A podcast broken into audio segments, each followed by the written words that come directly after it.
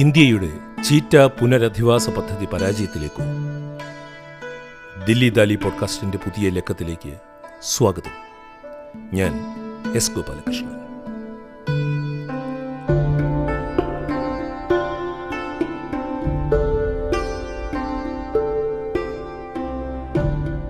വലിയ ദുഃഖത്തോടെ ചെയ്യുന്ന ഒരു പോഡ്കാസ്റ്റാണിത്. മനുഷ്യനെയൊക്കെ അത്രമാത്രം ബാധിക്കുന്ന ഒരു പ്രശ്നമാണോ എന്ന് മനുഷ്യമാത്ര വീക്ഷണമുള്ളവർ ഒരുപക്ഷെ ചോദിച്ചേക്കാം. മനുഷ്യനാണ് ഭൂമിയിലെ ജീവിതത്തിന്റെ കേന്ദ്രസ്ഥാനത്ത് എന്ന് ആശയാഭിമാനം കൊള്ളുന്നവരാണ് ഞാനീ പറയുന്ന മനുഷ്യമാത്ര ലോക വീക്ഷണം കൊണ്ടു നടക്കുന്നത്. അതിന്റെ ഭാഗമായിട്ടാണ് ദൈവങ്ങൾക്ക് പോലും അതായത് സർവചരാചരങ്ങളെയും സൃഷ്ടിക്കുകയും പരിപാലിക്കുകയും സംഹരിക്കുകയും ചെയ്യുന്ന ദൈവസങ്കല്പത്തിനു പോലും മനുഷ്യൻ മനുഷ്യന്റെ രൂപം കൽപ്പിച്ചു കളഞ്ഞത്. ലോകവീക്ഷണത്തിന്റെ കേന്ദ്രസ്ഥാനത്ത് മനുഷ്യൻ നിന്നതിനാലാണ് ഇപ്പോൾ കാലാവസ്ഥാ വ്യതിയാനം അടക്കമുള്ള പ്രശ്നങ്ങളിൽ ഭൂമുഖം ഏറ്റവും വലിയ പാരിസ്ഥിതിക പ്രതിസന്ധിയെ നേരിടുന്നത് എന്ന് വിശ്വസിക്കുന്നവരും അനവധിയാണ്.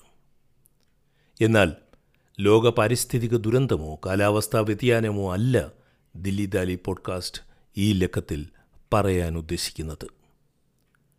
ഇന്ത്യ വലിയ ആഘോഷത്തോടെയും ആരവത്തോടെയും ആരംഭിച്ച ചീറ്റ പുനരധിവാസ പദ്ധതിയുടെ രണ്ടായിരത്തി ഇരുപത്തിമൂന്ന് ജൂലൈ മാസത്തിലെ അവസ്ഥയെക്കുറിച്ചാണ് ഈ പോഡ്കാസ്റ്റ്. വലിയ ഹൃദയഭാരത്തോടെയാണ് ഈ പോഡ്കാസ്റ്റിലെ ഓരോ വാക്കും ഞാൻ പറയുന്നത്. ആരെയെങ്കിലും പഴിചാരാനല്ല ഇത്. മനുഷ്യൻ ചെയ്യുന്ന തെറ്റിന്റെ കുറ്റബോധത്തിന്റെ ഒരംശം ഞാനും കൂടി ഏറ്റെടുത്തുകൊണ്ടാണ് ഈ പോഡ്കാസ്റ്റ് ചെയ്യുന്നത്. ഇന്ത്യൻ വനങ്ങൾക്ക് സ്വന്തമായി ചീറ്റകൾ ഉണ്ടായിരുന്നു. ഏഷ്യാറ്റിക് ചീറ്റകൾ എന്നായിരുന്നു ആ ഇനത്തിനെ ആ ഉപ ഇനത്തിനെ വിളിച്ചിരുന്നത്. അതിലെ ഏറ്റവും അവസാനത്തെ ചീറ്റയെ കഴിഞ്ഞ നൂറ്റാണ്ടിലാണ് മനുഷ്യൻ വെടിവെച്ചു കൊന്നത്. ആയിരത്തി തൊള്ളായിരത്തി നാൽപ്പത്തിയേഴിൽ മധ്യപ്രദേശിലെ സർഗുജയിൽ മഹാരാജ രാമാനുജ് പ്രതാപ് സിംഗ് ദിയോ ആണ് ഇന്ത്യയിലെ അവസാനത്തെ ചീറ്റയ്ക്കുമേൽ നിറയൊഴിച്ചത് എന്ന് വിശ്വസിക്കപ്പെടുന്നു. ആയിരത്തി തൊള്ളായിരത്തി നാൽപ്പത്തി എട്ടിൽ ജേർണൽ ഓഫ് ബോംബെ നാച്ചുറൽ ഹിസ്റ്ററിയിൽ രാജാവിന്റെ പ്രൈവറ്റ് സെക്രട്ടറി ഇത് രേഖപ്പെടുത്തിയിട്ടുമുണ്ട്. അഭിമാനത്തോടുകൂടി രേഖപ്പെടുത്തിയിട്ടുണ്ട്. കൂടെ രാജാവ് വിജയശ്രീലാളിതനായി മൂന്ന് ചീറ്റകളുടെ മൃതദേഹത്തിന് മുന്നിൽ കോട്ടും സൂട്ടുമിട്ട് തോക്കുമായി നിൽക്കുന്ന ഒരു ചിത്രവും പ്രസിദ്ധീകരിച്ചിരുന്നു. വെള്ളക്കാരായ ശിക്കാരികൾ വയ്ക്കുന്ന തൊപ്പിയും ഈ ഇന്ത്യൻ രാജാവ് അപ്പോൾ വച്ചിരുന്നു. ഏഷ്യാറ്റിക് ചീറ്റകളുടെ ഒരു ഉപയിനത്തിലെ അവസാനത്തെ കണ്ണിയെയാണ് ആ രാജാവ് അന്ന് കൊന്നത്. ഏഷ്യാറ്റിക് ചീറ്റകൾ ഇനി ആകെ ബാക്കിയുള്ളത് ഇറാനിലാണ്. രണ്ടായിരത്തി ഇരുപത്തിരണ്ട് ഡിസംബറിലെ കണക്ക് പ്രകാരം വെറും പന്ത്രണ്ട് ചീറ്റകളാണ് ഇറാനിൽ ഇപ്പോൾ അവശേഷിക്കുന്നത്. എന്നാൽ ഇപ്പോഴത്തെ കണക്കിൽ മാറ്റമുണ്ട്. രണ്ടാഴ്ച മുന്നേ ഞാൻ വായിച്ചു അതിലൊന്ന് വാഹനമിടിച്ചു മരിച്ചുവെന്ന്. അതായത് പതിനൊന്ന് ചീറ്റകളാണ് ഏഷ്യാറ്റിക് ചീറ്റകളാണ് ഇപ്പോൾ ഉള്ളത്. ആയിരത്തി തൊള്ളായിരത്തി എഴുപതുകൾ മുതൽ തുടങ്ങിയ ആഗ്രഹമായിരുന്നു ഇന്ത്യൻ വനങ്ങളിൽ ചീറ്റകളെ പുനരധിവസിപ്പിക്കണം എന്നത്. ആദ്യം ഇറാനിൽ നിന്നും കൊണ്ടുവരാനാണ് ആലോചിച്ചിരുന്നത്. എന്നാൽ ഉഭയ ചർച്ചകൾ നടക്കുന്നതിനിടയിൽ ഇറാനിൽ വിപ്ലവമുണ്ടാകുകയും രാഷ്ട്രീയമായി സമൂലമായ മാറ്റങ്ങൾ ആ രാഷ്ട്രത്തിൽ ഉണ്ടാവുകയും ചെയ്തു. ആയിരത്തി തൊള്ളായിരത്തി എഴുപത്തി ഒൻപതിലായിരുന്നല്ലോ ഇറാനിലെ ഇസ്ലാമിക് റവല്യൂഷൻ എന്നറിയപ്പെടുന്ന അധികാരമാറ്റമുണ്ടായത്. ഇറാനിലെ ചീറ്റകൾ ആയിരത്തി തൊള്ളായിരത്തി എഴുപതുകളിൽ ഇരുന്നൂറ് എണ്ണമായിരുന്നുവെങ്കിൽ അതാണ് ഇപ്പോൾ വെറും പതിനൊന്നായി കുറഞ്ഞിരിക്കുന്നത്. സ്വാഭാവികമായും ഇന്ത്യയുടെ ചീറ്റ പുനരധിവാസ സ്വപ്നം ചീറ്റകളുടെ അവശേഷിക്കുന്ന പരിസ്ഥിതി പ്രദേശമായ ആഫ്രിക്കൻ ഭൂഖണ്ഡത്തിലേക്ക് മാറുകയായിരുന്നു. ഏഷ്യാറ്റിക് ചീറ്റകളും ആഫ്രിക്കൻ ചീറ്റകളും രണ്ടിനങ്ങൾ ആണെങ്കിൽ തന്നെ ആഫ്രിക്കൻ ഏഷ്യൻ ആനകളിൽ കാണുന്നത്ര വലിയ ജനിതക വ്യത്യാസങ്ങൾ ഏഷ്യാറ്റിക് ആഫ്രിക്കൻ ചീറ്റകളിൽ ഇല്ല എന്നതിനാലാണ് ഇന്ത്യയുടെ പദ്ധതി മുന്നോട്ടു പോകുന്നത്. ദക്ഷിണാഫ്രിക്കയിലും കിഴക്കേ ആഫ്രിക്കയിലുമാണ് ആഫ്രിക്കയിൽ ചീറ്റകൾ കാണപ്പെടുന്നത്. തെക്കേ ആഫ്രിക്കയിലെ ട്രാൻസ്വാൾ പ്രദേശത്തെ വനമേഖലയിലും നമീബിയൻ വനങ്ങളിലുമാണ് പ്രധാനമായും ചീറ്റകളെ കാണുന്നത്.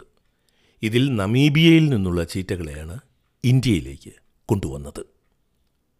ആയിരത്തി തൊള്ളായിരത്തി തൊണ്ണൂറുകളിൽ നടന്ന ജനിതക ഗവേഷണങ്ങൾ കണ്ടെത്തിയത് ഏഷ്യാറ്റിക് ചീറ്റകളും ആഫ്രിക്കൻ ചീറ്റകളും രണ്ട് ജനിതക വംശങ്ങൾ തന്നെയാണെന്നാണ്.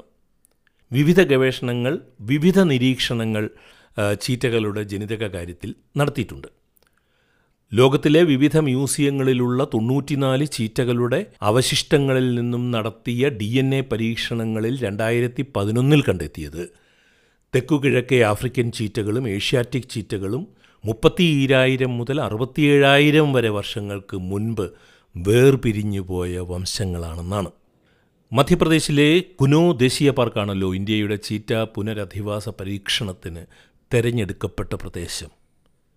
നമീബിയയിൽ ഏറ്റവും കൂടുതൽ ചീറ്റകളുടെ പ്രജനനം നടക്കുന്ന വനപ്രദേശവുമായി തുലനം ചെയ്യാവുന്ന പ്രദേശമാണ് കുനോ എന്ന് കണ്ടെത്തിയതിനാൽ കൂടിയാണ് ഇന്ത്യ ആ വനമേഖലയെ തിരഞ്ഞെടുത്തത്. വിന്ധ്യാപർവതത്തിൽ ഉടലെടുക്കുന്ന കുനോ നദിയുടെ തീരത്താണ് ഈ വനപ്രദേശം. അതായത് കുനോ ദേശീയ പാർക്ക്. കുനോ വനപ്രദേശത്തുകൂടി ഒഴുകി ഈ നദി ചമ്പൽ നദിയിലാണ് സംഗമിക്കുന്നത്. മധ്യപ്രദേശിലെ മൊറേനയിലാണ് കുനോ നദി ചമ്പൽ നദിയിൽ ചേരുന്നത്. ആയിരത്തി തൊള്ളായിരത്തി എൺപത്തി ഒന്നിലാണ് കുനോ ഒരു ദേശീയ സാങ്ച്വറിയായി പ്രഖ്യാപിക്കപ്പെട്ടത്. നാനൂറ്റി പതിമൂന്ന് ചതുരശ്ര കിലോമീറ്ററാണ് ഇപ്പോൾ ഈ വനത്തിന്റെ വിസ്തൃതി. അവിടെയാണ് നമീബിയയിൽ നിന്നും കൊണ്ടുവന്ന എട്ട് ചീറ്റകളെ രണ്ടായിരത്തി ഇരുപത്തിരണ്ട് സെപ്റ്റംബറിൽ തുറന്നുവിട്ടത്. അഞ്ച് പെൺചീറ്റകളും മൂന്ന് ആൺചീറ്റകളും. പ്രായം നാലിനും ആറിനും മധ്യേ. രണ്ടായിരത്തി ഇരുപത്തി മൂന്ന് ഫെബ്രുവരി പതിനെട്ടാം തീയതി വേറെ പന്ത്രണ്ട് ചീറ്റകളെ കൂടി ആഫ്രിക്കയിൽ നിന്നും കൊണ്ടുവന്ന് കുനോയിൽ പുനരധിവസിപ്പിച്ചു. രണ്ടായിരത്തി ഇരുപത്തി മൂന്ന് മാർച്ചിൽ നാല് കുട്ടികൾ കൂടി ചീറ്റകൾക്ക് കുനോയിൽ പിറന്നു. അപ്പോൾ ആകെ ഇരുപത്തിനാല് ചീറ്റകൾ. ഇനിയാണ് ഈ പദ്ധതി ഇപ്പോൾ നേരിടുന്ന പ്രതിസന്ധിയെക്കുറിച്ച് നാം പറയേണ്ടത്. കഴിഞ്ഞ വെള്ളിയാഴ്ച അതായത് രണ്ടായിരത്തി ഇരുപത്തി മൂന്ന് ജൂലൈ പതിനാലാം തീയതി സൂരജ് എന്ന ആൺ ചീറ്റ കൂടി മരിച്ചത് പരിഗണിച്ചാൽ വെറും അഞ്ചു മാസങ്ങളിൽ എട്ടു ചീറ്റകളാണ് കുനോ സങ്കേതത്തിൽ മരിച്ചത്. ആകെയുണ്ടായിരുന്ന ഇരുപത്തിനാല് ചീറ്റകളിൽ ഇതിനോടകം മരിച്ചത് പതിനാലെണ്ണമാണ് എന്നത് നമ്മെ ഞെട്ടിപ്പിക്കേണ്ടതാണ്. ഇനി ബാക്കിയുള്ളത് വെറും പത്തെണ്ണമാണ്. അഭിമാനമെന്ന് കരുതി തുടങ്ങിയ ഒരു പദ്ധതി അപമാനമായി മാറുകയാണോ? നാം വേദനയാൽ തല കുനിച്ചു പിടിക്കേണ്ട ഒരു മുഹൂർത്തമാണോ ഇത്? കഴിഞ്ഞ വെള്ളിയാഴ്ചയാണ് സൂരജ് മരിച്ചതെങ്കിൽ അതിന് വെറും മൂന്ന് ദിവസങ്ങൾക്ക് മുൻപെയാണ് തേജസ് മരിച്ചത്. ചീറ്റകൾക്ക് വെളിച്ചത്തിന്റെയും സൂര്യന്റെയും പേരിട്ടാൽ പോരാ. അവ കെടാതെ കൂടി നാം നോക്കേണ്ടതല്ലേ? എന്നാൽ അധികൃതർ പ്രതീക്ഷിച്ചിരുന്നതുപോലെ അല്ല കാര്യങ്ങൾ. നാൽപ്പത് കോടി രൂപയുടെ പദ്ധതിയാണ് ഇന്ത്യയുടെ ചീറ്റ പുനരധിവാസ പദ്ധതി. പല വിശകലനങ്ങളാണ് ചീറ്റകളുടെ മരണത്തെക്കുറിച്ച് ഇപ്പോൾ പുറത്തു വന്നുകൊണ്ടിരിക്കുന്നത്. ഇത്രയും ചീറ്റകൾക്ക് ജീവിക്കുവാനുള്ള വിസ്തൃതി അവരെ തുറന്നുവിട്ട പ്രദേശത്തിനില്ല എന്ന ഒരു അഭിപ്രായമുണ്ടായി വന്നിട്ടുണ്ട്. മറ്റ് ചില വിദഗ്ധർ പറയുന്നത് അനാവശ്യമായ തിടുക്കം ഇക്കാര്യത്തിൽ ഇന്ത്യ കാണിച്ചു എന്നാണ്. എന്നാൽ പദ്ധതിയുമായി ബന്ധപ്പെട്ട് നിൽക്കുന്ന പ്രോജക്റ്റ് സയന്റിസ്റ്റ്സ് ശാസ്ത്രജ്ഞർ പറയുന്നത് ഇത്തരം മരണങ്ങൾ പ്രതീക്ഷിച്ചിരുന്നതാണെന്നും പദ്ധതിക്ക് സ്ഥിരത വരുവാൻ വേണ്ടി സമയമെടുക്കും എന്നുമാണ്. ലണ്ടനിലെ സോളജിക്കൽ സൊസൈറ്റിയിലെ പ്രൊഫസർ സാറ ഡുറാൻഡ് ഈ പ്രതിസന്ധിയെക്കുറിച്ച് ദ ഗാർഡിയൻ പത്രത്തിന്റെ ലേഖകൻ റോബിൻ മെഖേയോട് പറഞ്ഞത് ഒരു പുതിയ വനമേഖലയിലേക്ക് ഒരു ജീവിയെ പുനരധിവസിപ്പിക്കുമ്പോൾ അതീവ ശ്രദ്ധ പുലർത്തേണ്ടതുണ്ട്. വളരെ വ്യക്തമാണ് കുനോയിൽ സംഗതികൾ നന്നായല്ല നടക്കുന്നതെന്ന് അനാവശ്യ ധൃതി ഇന്ത്യ കാണിച്ചു എന്ന്.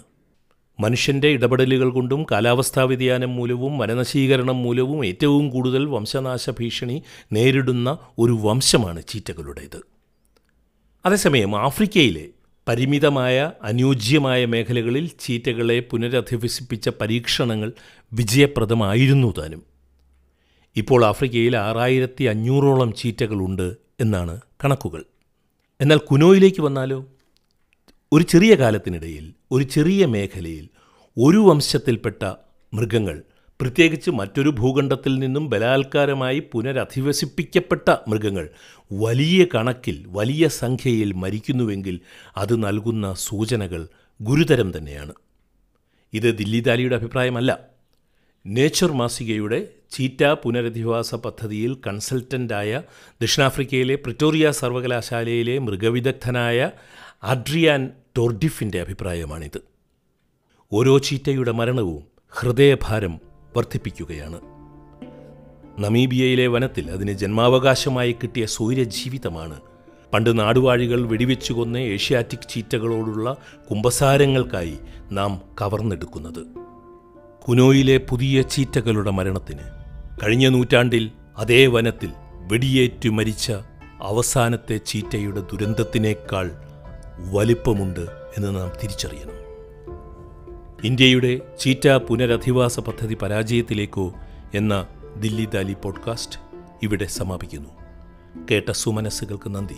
സ്നേഹപൂർവം എസ് ഗോപാലകൃഷ്ണൻ.